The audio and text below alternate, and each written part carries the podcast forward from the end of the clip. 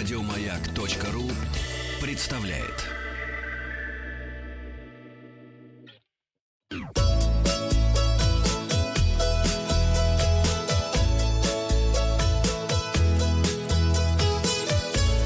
Роза ветров.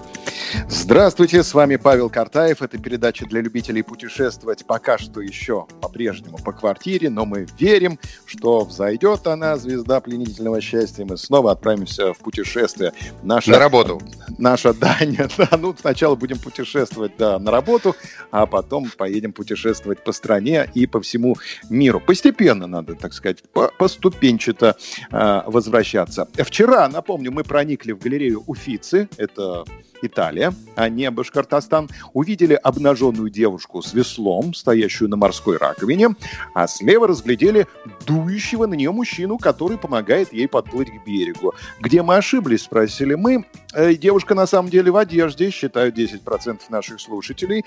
Ответ неправильный. 23% говорят, что девушка стоит не на раковине, а на плоту дует на девушку не Юрий Лоза, надо сказать, а сам Зефир. И вот девушка на самом деле без весла, так ответила большинство, 67%. И первая в нашей группе «Маяка ВКонтакте» оказалась Екатерина Александровна, которая назвала картину автора и указала неточность. Нет весла, картина рождения Венеры и автор Боттичелли. Действительно, мы рассматривали картину 15 века «Рождение Венеры» Сандра Боттичелли, одной из самых известных и признанных произведений искусства в мире, шедевр итальянского ренессанса – героиня – обворожительная модель и муза Симонетта Веспуччи, которую на картине окружают многие символические и мифологические элементы. И культурологи советуют заказать копию картины и повесить ее в спальне. Ну, можно пока распечатать на принтере и повесить у себя, например, э, на прикроватной, над прикроватной тумбочкой. Потому на что удачу. говорят, что да, да, эта картина была 50 лет в спальне скрыта от глаз,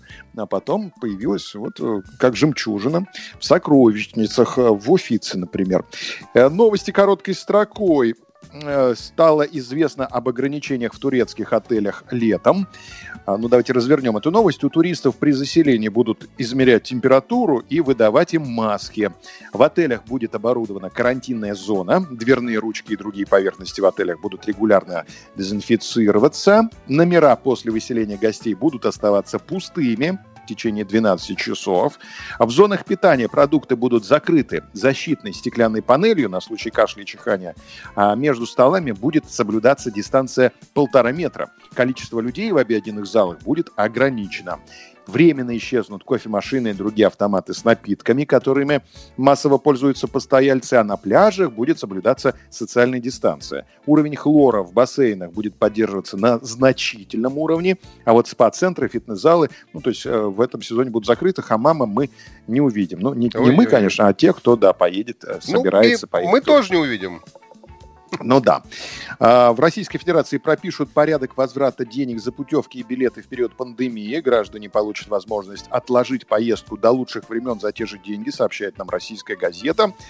И Музей обороны и блокады Ленинграда запустил онлайн-выставку «Ленинградский боевой карандаш», а, который стал периодическим печатным органом Ленинградского союза художников. Тоже пересекаемся мы и по музеям, и по а, шедеврам, потому что действительно очень очень интересные и уникальные рисунки э, в этой, на этой онлайн-выставке будут демонстрироваться.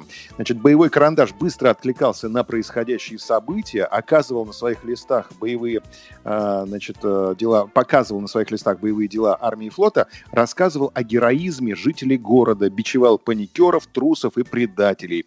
Огромное место в боевом карандаше занимала политическая сатира. И будет, обещают нам, опубликовано более 100 зарисовок с описанием истории их создания. Онлайн-выставку можно посетить на сайте музея и группе ВКонтакте, что очень нам удобно и подходит. И давайте вернемся к спецпроекту «Шедевры мировых музеев». Продолжаем проникать в музей и рассматривать шедевры. Давайте попробуем с помощью Светланы Юрьевны проникнуть. Вот, проникаем, хорошо.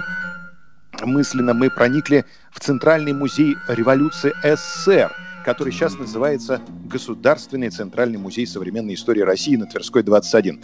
Картина 1924 года хорошо знакома филокартистам, ну, то есть тем, кто собирает открытки, по репродукции на почтовой карточке 1989 года. Что мы видим? Э, сложное задание сегодня, понимаю. Мы видим двух мальчиков. Тот, что в галстуке, читает журнал. По-моему, это журнал «Веселые картинки». Другой наклонился к блюдцу, а на нем головные телефоны.